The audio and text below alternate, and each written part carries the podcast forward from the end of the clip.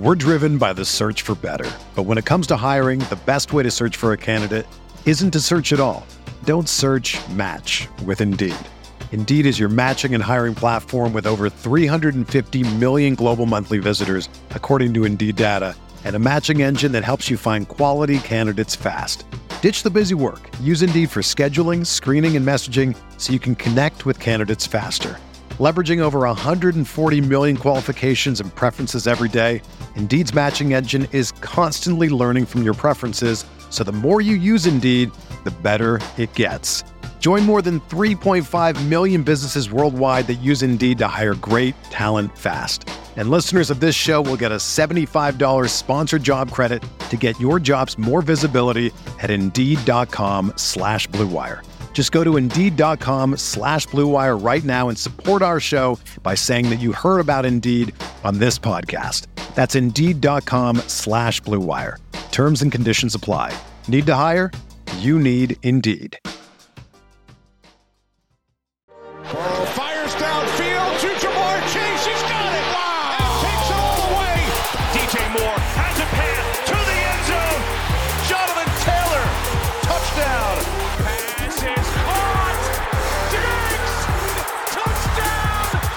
Hello, everyone. Welcome back to RotoViz Overtime on RotoViz Radio, brought to you by Blue Wire. My name is Colm Kelly. You can follow me on Twitter at Overtime Ireland, and I am joined, as always, by my co-host here. It is Shawn Siegele.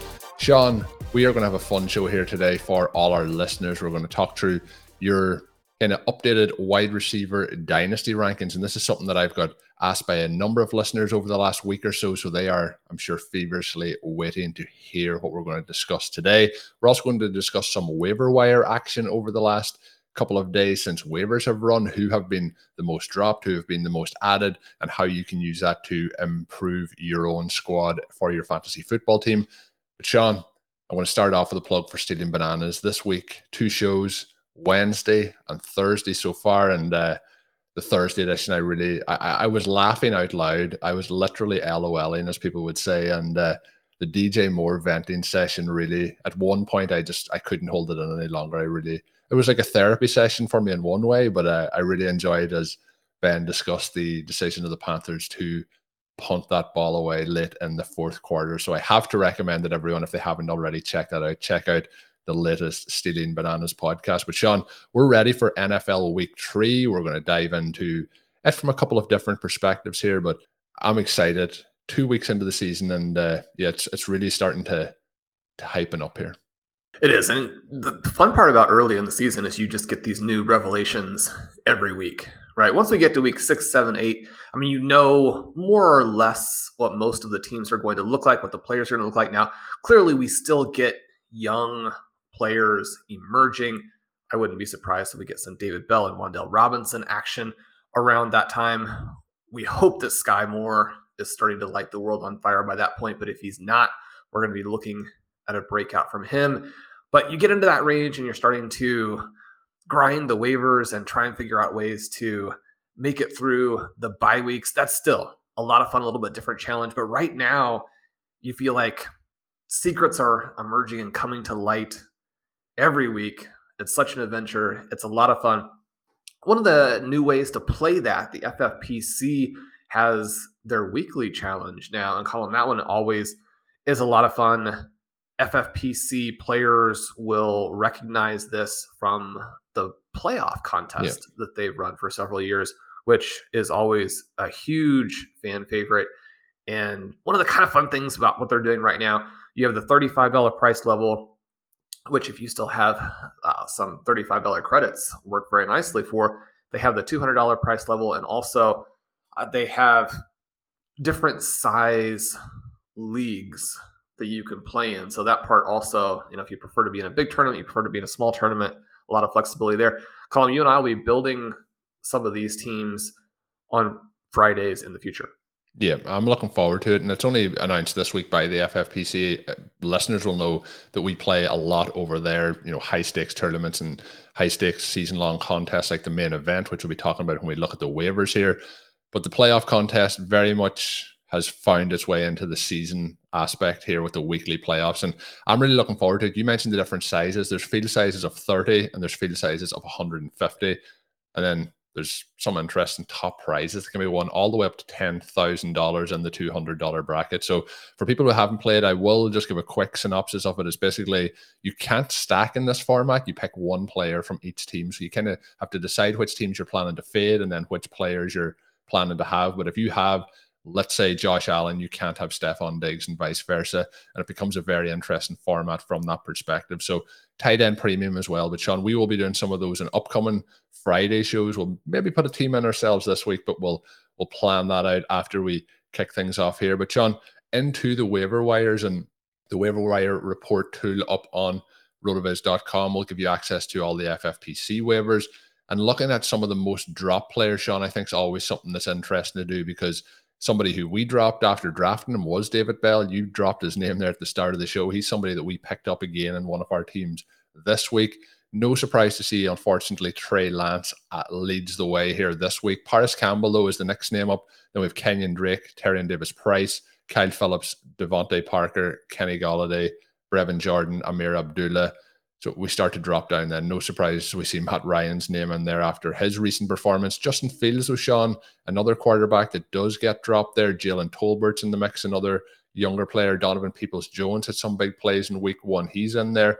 Is there any names that stand out for you this week so far in the report? Uh, we mentioned picking up David Bell. He was dropped in 36 main event teams this week. He was picked up in nine. So people can sour quite quick and panic quite quick. And that was a good conversation you and Ben also had on Stealing Bananas about not dropping for just a safe floor set of points to put in your roster to make sure you have that season long upside. And it might take to week five, week six, week seven for some of these players. I guess the player that you could use quite easily in this, you know, to be the probably all time worst drop if you did drop him would have been somebody like an Odell Beckham who didn't play those first few weeks of the season and then went on to absolutely smash down the home stretch. So, who are some of the names, Shawn, that maybe listeners should be either thinking about picking up now if they have a first come first serve, or maybe should have in the, the back of their mind ahead of next week's waiver runs? Yeah, TDP obviously dropped because of the injury there. He's someone who I didn't break any big plays, but I thought he looked pretty good. And there was some question about whether he would even be the backup to Jeff Wilson. Big picture, I think you have to be a little bit encouraged. Kenyon drop, Kenyon Drake, a big drop candidate here. It's become pretty clear that if he has a viable fantasy game for the Baltimore Ravens, you're probably not going to be able to pick that out ahead of time.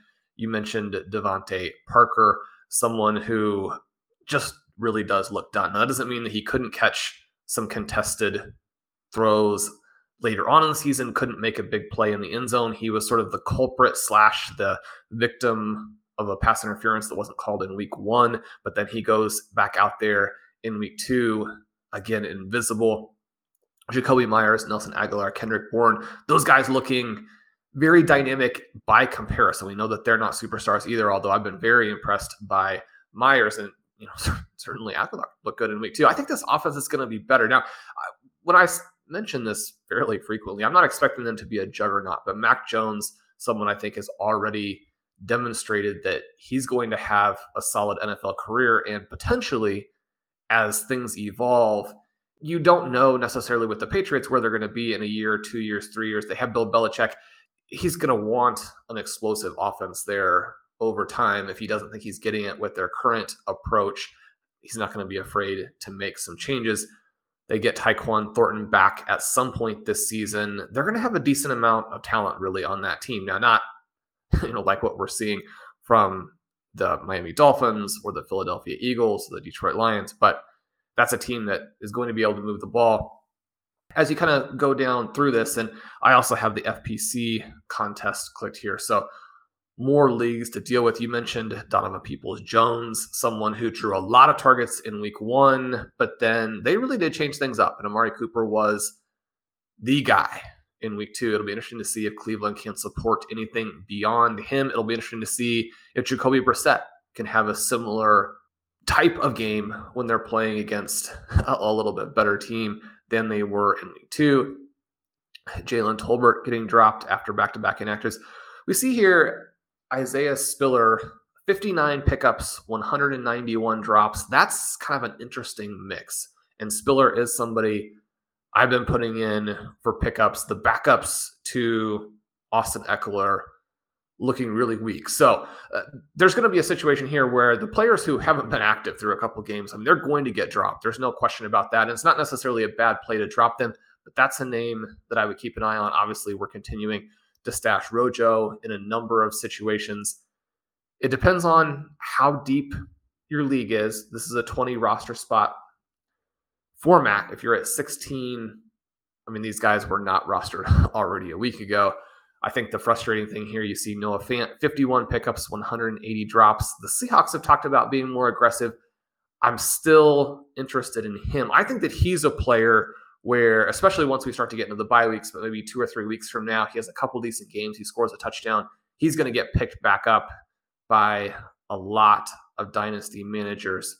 You see Marvin Jones with 33 drops or 161 drops, 33 pickups he's somebody that once you get into the bye weeks, I think people are going to be looking at a little bit with how this Jaguars offense looks at least competent, not elite, certainly. Beyond Christian Kirk, they're still pretty limited at the receiver position. That's an interesting name there. You and I actually picked up Alec Pierce for one of our teams.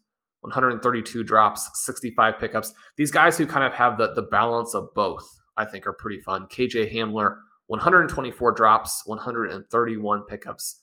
Added him back in on a league or two, especially with Jerry Jeudy now struggling with his injury. Eh, I mean, we, we've kind of jokingly poked fun at the Broncos, and since I'm such a big Chiefs fan, obviously it's sort of funny to see them struggle with some of the things that they're dealing with as they have a new head coach, they have a new QB. I don't think this offense is going to be as dynamic as we were all sort of hoping from a fun fantasy perspective. You know, even as a Chiefs fan, I think the most fun thing, if we look at the season, would be if Derek Carr were lighting the world on fire with Josh McDaniels and his new star wide receiver in Davante Adams. If the new coaching staff and Russell Wilson were lighting the world on fire for the Denver Broncos. We had that game between the Chargers and the Chiefs where actually both defenses look good and they're you know, there was some solid offensive play, but it wasn't a Bills level shootout type of game. I think that these offenses in the AFC West are going to get better as the season goes along. The Denver Broncos are not going to look like this when we get into week eight, week nine. There are going to be a lot of situations in which you can't afford to keep stashing KJ Hamler. But if you are in one where he's available and you have a spot that you're thinking about, what should I do?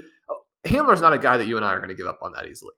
No, and I think that's the difference. Sometimes, it's, Shawn, we're going to have the players that we're targeting, and we're also playing the long game over the course of the season. We're probably going to be more patient with those younger rookie players, second year players who we target a lot, waiting for them to come along. Whereas we do see, even this week, for example, Taysom Hill last week was a big pickup. This week, he's a big drop. We see, like, you know, a lot of players like that where one week they're the hot thing, the next week they're, they're chopped off. OJ Howard, another version like that this week. So I think it's a, lot of patience, especially with those younger players we have to keep. And Hamler's also coming back off that injury. We have to have that little bit of patience. But the thing is, with playing with Shawn, something that I've really enjoyed learning over the years is being that week earlier, that two weeks early, and picking up a player to stash at the edge of your roster when you're picking him up for you know two dollars, three dollars versus when he's a hot waiver wire pickup when he's you know four or five hundred dollars to try and pick up onto your roster. That's something that I, I've really taken away from playing with Shawn to be able to know, save, have those smart waiver wire acquisitions a little bit ahead of time. And if you do have to cut them, you're not really losing out. But if you have to pay those big bucks, sometimes then you get into a little bit of trouble as the season progresses and you want to try and make some additional roster moves. Shawn, we are going to jump in though to your rest of season rankings, and I'm looking forward to diving into some thoughts here to ask you some questions on how we think these are going to play out. There's probably going to be some players here that we're not overly surprised by. You do have tier one, Justin Jefferson, Ja'Marr Chase leading the way here. We have now Justin Jefferson moving into spot one, Ja'Marr Chase in spot two. They do change from where they were in the preseason for rest of season. Um, so just a slight move. Justin Jefferson, though, has just looked tremendous. Ja'Marr Chase has looked pretty much tremendous as well. Not really anything to see there. I'm pretty sure they're basically 1A and 1B at this point. Anything to add, or will we we shuffle down to the next tier? Yeah, I don't think there's anything that we haven't added already. The, I mean, these guys for me were ranked fourth and sixth overall heading into the season. So that's very high when you talk about super flex rankings.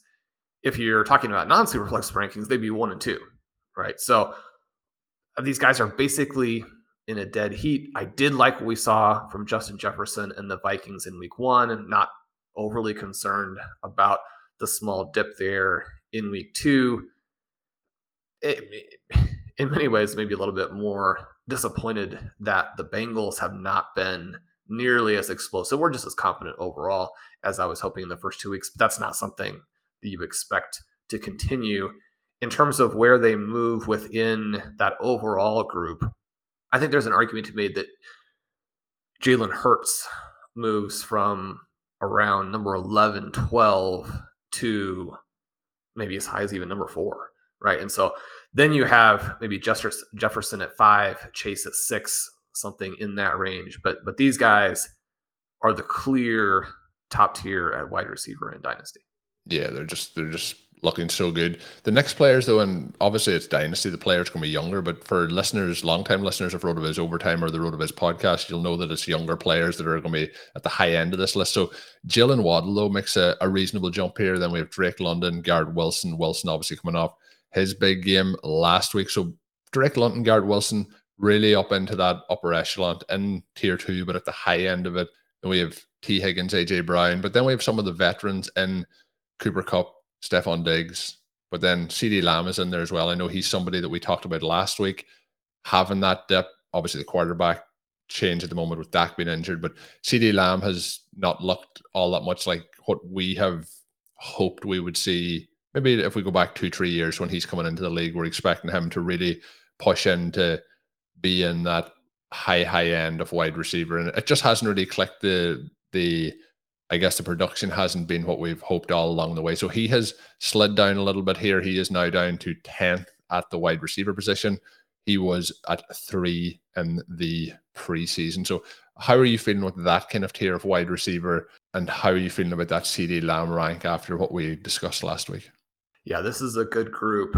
And the youth is incredibly important, which is one of the reasons that you have Kupp and Diggs only at eight and nine and that's after they've had two weeks for the ages. Right, we're talking about only a handful of players this century who have outscored them at the receiver position through two weeks. Jaylen Waddle moves up to number three. I think that's you know very exciting if you have him on some rosters.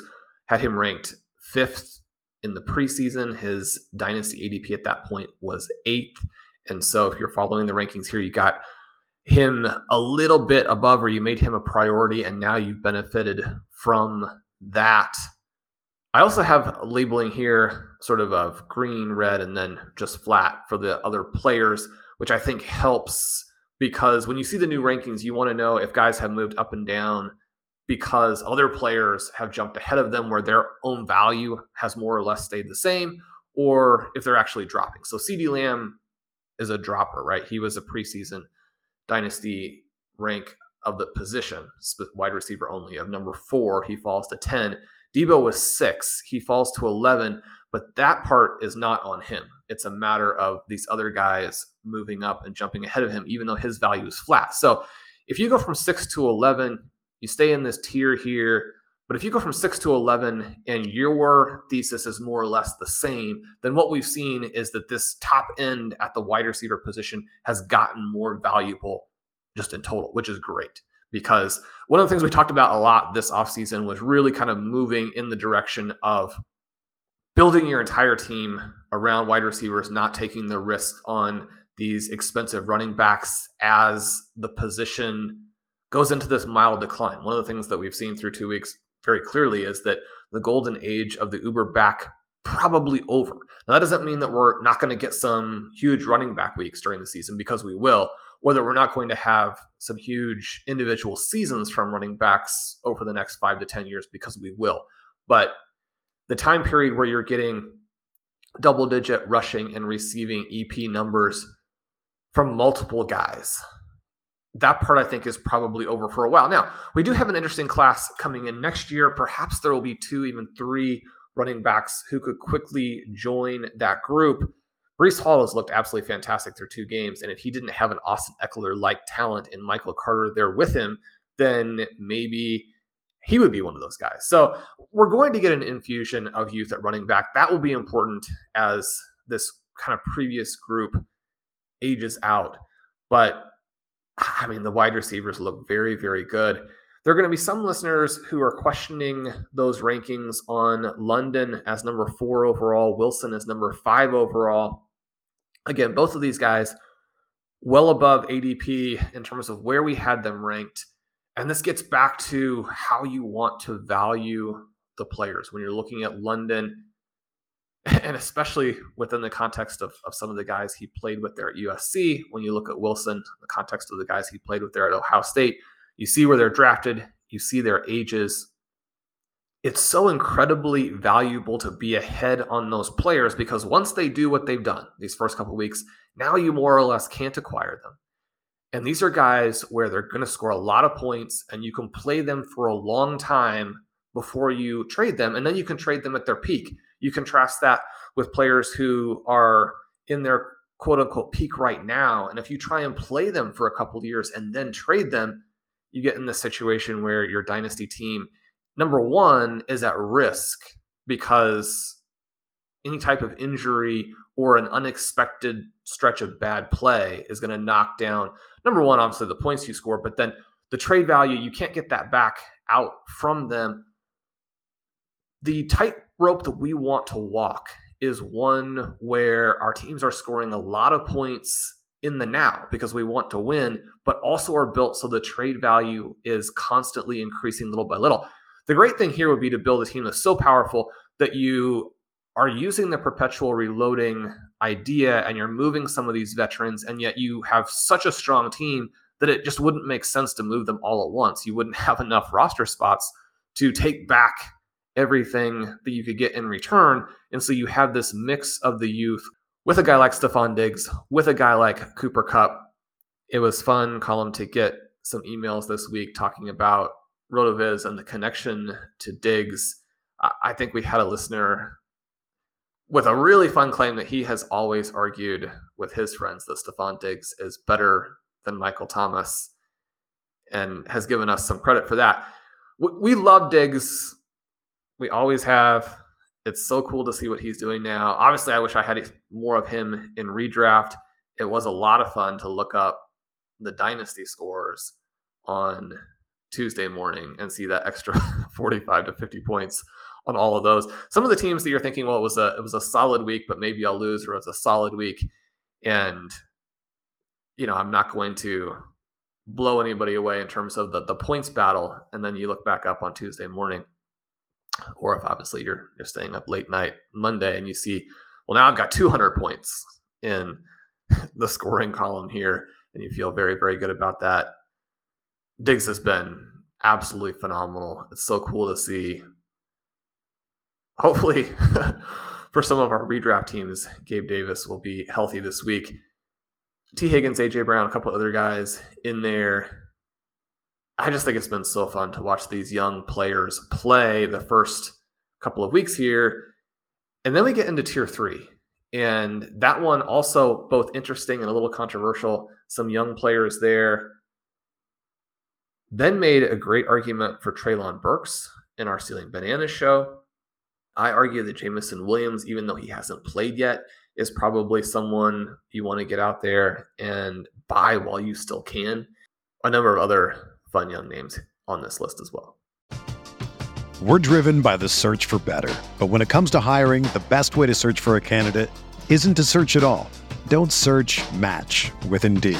Indeed is your matching and hiring platform with over 350 million global monthly visitors, according to Indeed data, and a matching engine that helps you find quality candidates fast. Ditch the busy work. Use Indeed for scheduling, screening, and messaging so you can connect with candidates faster. Leveraging over 140 million qualifications and preferences every day, Indeed's matching engine is constantly learning from your preferences, so the more you use Indeed, the better it gets. Join more than 3.5 million businesses worldwide that use Indeed to hire great talent fast. And listeners of this show will get a $75 sponsored job credit to get your jobs more visibility at Indeed.com slash BlueWire. Just go to Indeed.com slash BlueWire right now and support our show by saying that you heard about Indeed on this podcast. That's Indeed.com slash BlueWire. Terms and conditions apply. Need to hire? You need Indeed. Whether you're a world class athlete or a podcaster like me, we all understand the importance of mental and physical well being and proper recovery for top notch performance. That's why I'm excited that Unified Healing is sponsoring this podcast. Unified Healing is a new and super innovative global network of wellness centers powered by Energy Enhancement System, or EE System. If you haven't heard of the EE System, you'll want to listen up. This technology promotes wellness, deep relaxation, purification, and rejuvenation.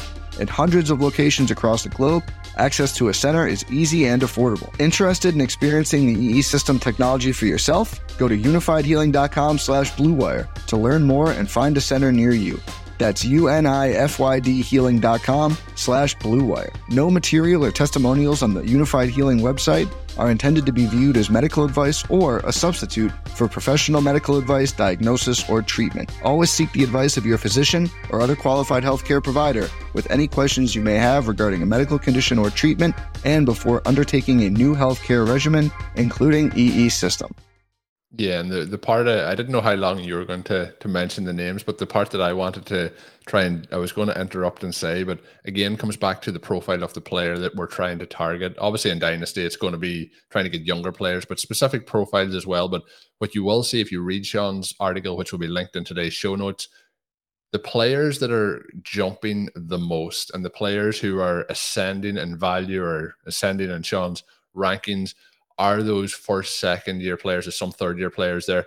We mentioned, for example, though, Kupp and Diggs, you know, they have ascended, but they're only going to ascend to a certain point as well, based on their age curve and where they are at this point in their career. Other players who make it in, Shawn, from the veterans that have moved up is Tyreek Hill. But again, a, a, very small move. You mentioned though Deebo Samuel stayed firm. Davante Adams is in tier three. He stays firm with kind of where he is. But when we look at the other names that have really jumped here, it is Rashod Bateman, obviously a massive week two performance from him. Amon-Ra St. Brown, who blew the doors off in week two. Jahan Dotson, who has started the season very strongly. And he was somebody who, in redraft season, Shawn, you were mentioning that we should be getting more and more of him as it moved closer to the season and how it will work out. And, and so far, Dotson has, you know, far where he went in the draft, there was criticism of that. There was criticism of the landing spot but he has has really looked good. He's another player who has jumped quite a bit here. Gabe Davis moving up as well, and Chris Olave, even with out a huge amount of production, has has moved up based on what we've seen from him in those brief moments. But Shawn, first year and second year players making the by far the biggest jumps. And again, when it comes to our redraft teams, why we're drafting those rookies in the preseason is having that little bit of a dynasty mindset as to how they will ascend in ADP value if we redrafted that team again. And October November based on it. But we can see here already this group of wide receivers, the rookies and last year's set of rookies, so second year players this year have have really jumped in. And it feels like you mentioned the Uber back maybe a thing of the past or fading into the background, but it feels like we're in a real golden age of wide receivers here. We we maybe thought we were already, and that with the 2014 class and how that run has gone, but this group that have come in over the last three seasons have have really just set us up for a, a golden age of wide receiver scoring and, and fantasy football and, and I guess wide receivers in the NFL. Completely agree. And in the article, it will talk about how the last time we were in a position that was this dynamic, this exciting, was probably 2015. And in some ways, you could even argue that despite what a fantastic situation we were in in 2015, that those guys didn't live up to the billing quite the way that you would have hoped. Obviously, we had that elite 2014 rookie class, but there were some mid career guys in that 23, 24, 25, even 26 range in 2015 who were ready to absolutely destroy the NFL.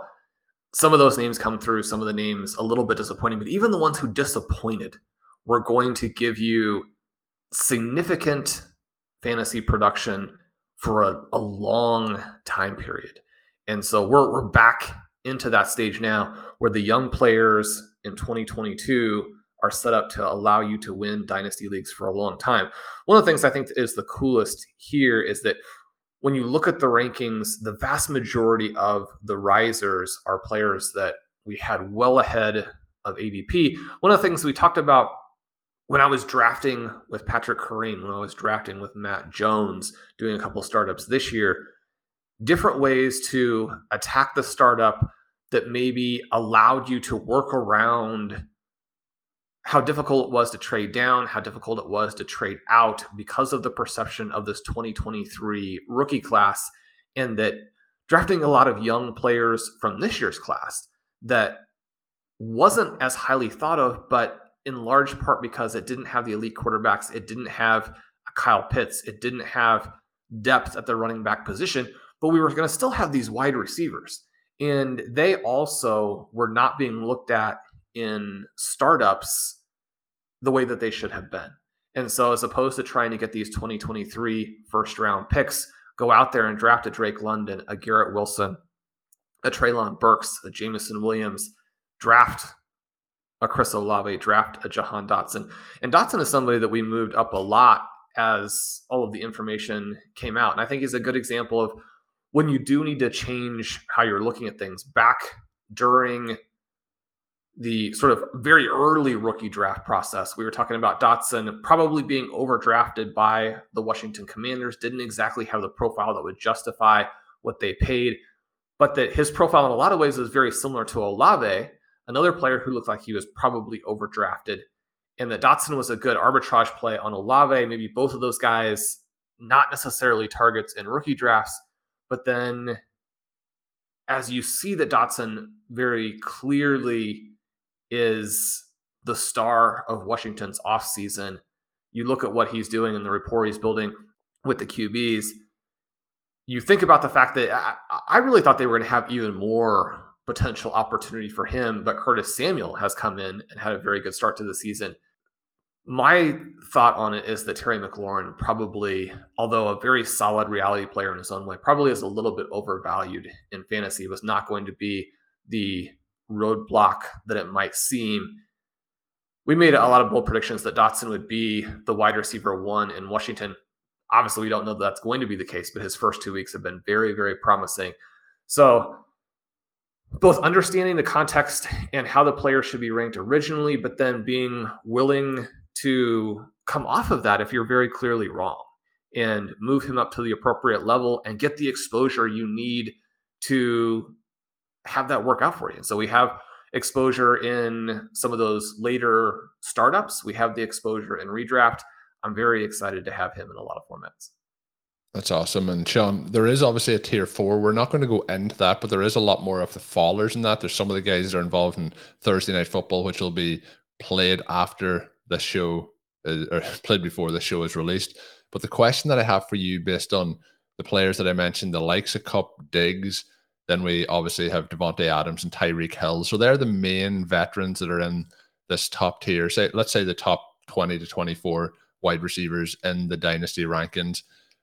The championship window, keeping that open, moving those veterans, getting that value when it's at the peak. For you, are those veterans all clear players that people should be looking to trade out at this point. If people are in their teams now and they're like, well, this team looks like it has a chance to win this year. I can't really afford to to trade away a, a Davante Adams. What should you what what should people be changing their mindset there? Should they be thinking, let's move Adams, let's try and get one of these younger guys in, plus maybe something else because people might value that veteran a little bit more, or a Cooper Kupp, for example. If you can move maybe a Cooper Kupp for a Jaylen Waddle, you know you have Waddle ranked higher here. Are they the sort of moves that you'd be recommending that listeners should be trying to attempt over the next uh, week or two? I think you can definitely do that. I think that you also want to understand the market and that coming off of those massive games, I, there's no reason to believe that Cooper Kupp and Stefon Diggs couldn't be good for a while at this point. Your biggest concern is that maybe a Tee Higgins, and maybe we'll not jump and get Waddle. Maybe a Tee Higgins. Yeah, I mean Higgins is the player who does fall for me a little bit here. again, really through no fault of his own. He has the concussion in the first game. He comes back and has the nice week two. You just want to see the Bengals offense be more explosive than it's been through two weeks. I mean, this should be this should be a team that's putting up the kind of game that we saw from the Dolphins, right? And for them to really fulfill the potential they have, their mindset has to be more in that direction, which means they've got to figure out some of the issues with the offensive line and they've got to build the team and the scheme in such a way that they can both attack deep and get some of these plays off.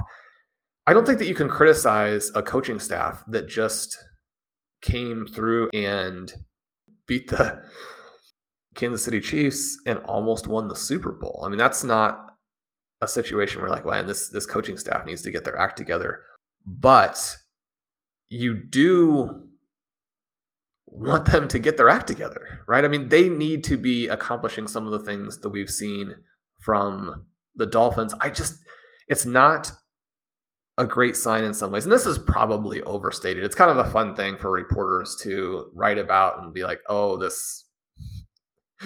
This rookie wide receiver who's barely played in the NFL has some ideas about how the Bengals can fix their offense. But you're a month into the season last year, and the reports are coming out that Ja'Marr Chase is telling Joe Burrow and telling the coaching staff, look, you got to let me go deep and you've got to throw over the top and we've got to stretch these defenses out. So they have to defend more than a five yard area.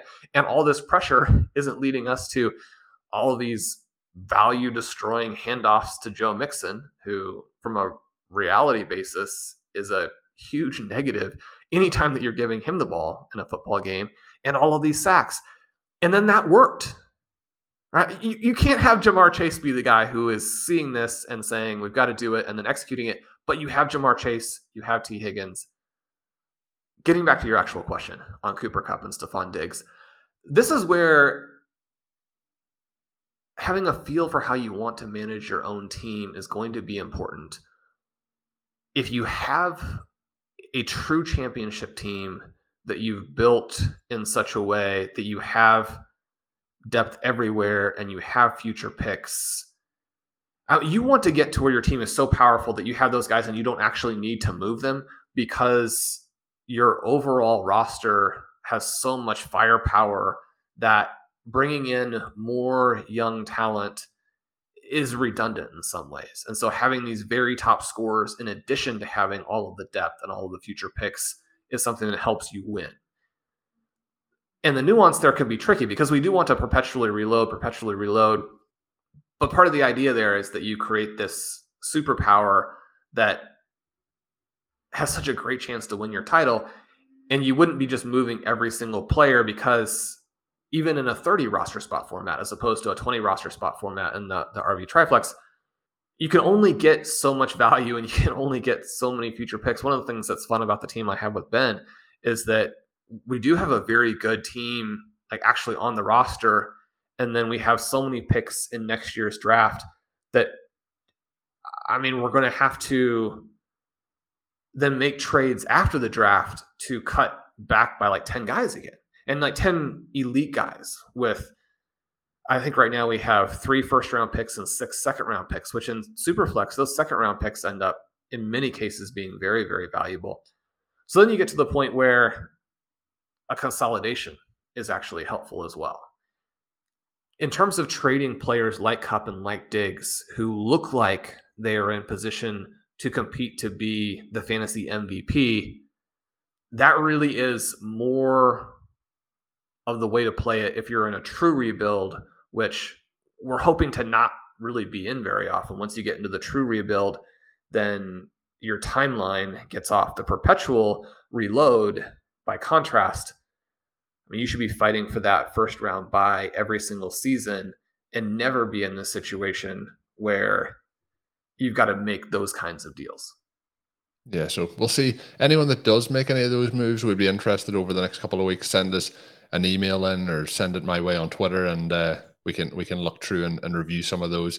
We don't have time to do it today, Shawn. I did a trade recently where I did move Davante Adams, and we, maybe we'll take that up on one of the shows early next week to see what Shawn Siegele's thoughts are on it. It was quite late at night, some beverages had been drank at the time, so we'll see how it looks in the, the cold light of day. But Shawn, when we are finishing up, I want to mention the FFPC weekly challenge that we touched on at the start of the show today. Anyone that's interested, I think it's a, a fantastic format. Go over, get involved. Their website is myffpc.com. Shawn will have the article that we're discussing today posted up on rotoviz.com by the time this show is released. The link to that will be in today's show notes. He'll also be doing the zero RB playbook, and you do not want to miss that. That will be up ahead of this weekend's NFL action. And myself and Shawn will then be back bright and early, depending on your time zone, Monday morning. Show drops at 5 a.m. Eastern time. Very, I had some people, Shawn, reach out and say that they're in the same time zone as you, and they were listening to the show at 3 a.m. their time. So we have some people who are very dedicated to get that. So my promise to you is that the show will be there and available for you bright and early on Monday to get your instant thoughts from Shawn Siegele and myself from NFL Week Three and what has happened in that time. Some very big matches coming up this weekend that I think will be a, a lot of fun. So looking forward to recapping them with Shawn this week. And uh, Shawn, that is really all that I have in today's program notes. Anything you want to add in before we send the listeners off for NFL Week Three? Well, just keep an eye out for all of the great content. Dave Caban has just such fantastic work up on the site. The GLSP numbers every week, and then the wide receiver cornerback playbook.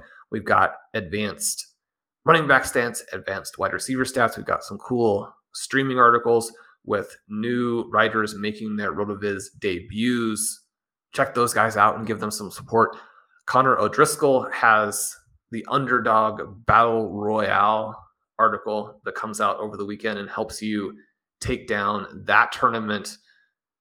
Obviously, we're hoping that a RotoViz listener, a RotoViz reader ends up winning the big money there. And if you want to do that, we all know that Connor is one of the very top minds in the entire industry. You've got no better chance than following his recommendations and, and learning how to think about it again from one of the best minds in fantasy football. Check out all that content and get ready to dominate in week three. Yeah, and I think uh, you mentioned there a good thing. The thing we're trying to do here is, you know, to have that mindset, or to have you as a listener, as a reader, be able to to work through these on your your own and and make those decisions. And yeah, Connor is on a, a real roll here. We have been trying to link up for a, a best ball style show to cover one of Connor's articles to do one of those underdog drafts. So the plan is that early next week we will be linking up, and that will be in your podcast feed if you're subscribed to the RotoViz Best Ball Show as well. So looking to just a couple of things I've got in the way over the last week or two. We will be getting that done for you as well. So looking forward to linking up with Connor. If you are subscribing to the RotoViz website, you haven't done so already, or you're renewing, you can use the code RV Radio 2022 at checkout to get yourself a 10% discount off a RotoViz NFL Pass. Get you access to all of the content and tools that we discuss on the show that are available on the website. So once again, that code is RV Radio 2022. That is going to bring us to the end of today's episode. Thank you for tuning in. My name is Colm Kelly. You can follow me on Twitter at Overtime. My co host is Shawn Siegele. Check out all of Shawn's work up on rotoviz.com, including what we talked about today, which will be linked in today's show notes. And until we're back on Monday, have a good one. Thank you for listening to Overtime on RotoViz Radio. Please rate and review the RotoViz Radio podcast on iTunes or your favorite podcast app. You can contact us via email at rotovizradio at gmail.com. Follow us on Twitter at RotoViz Radio. And remember, you can always support the pod by subscribing to RotoViz with a discount through the RotoViz Radio homepage, rotoviz.com forward slash podcast.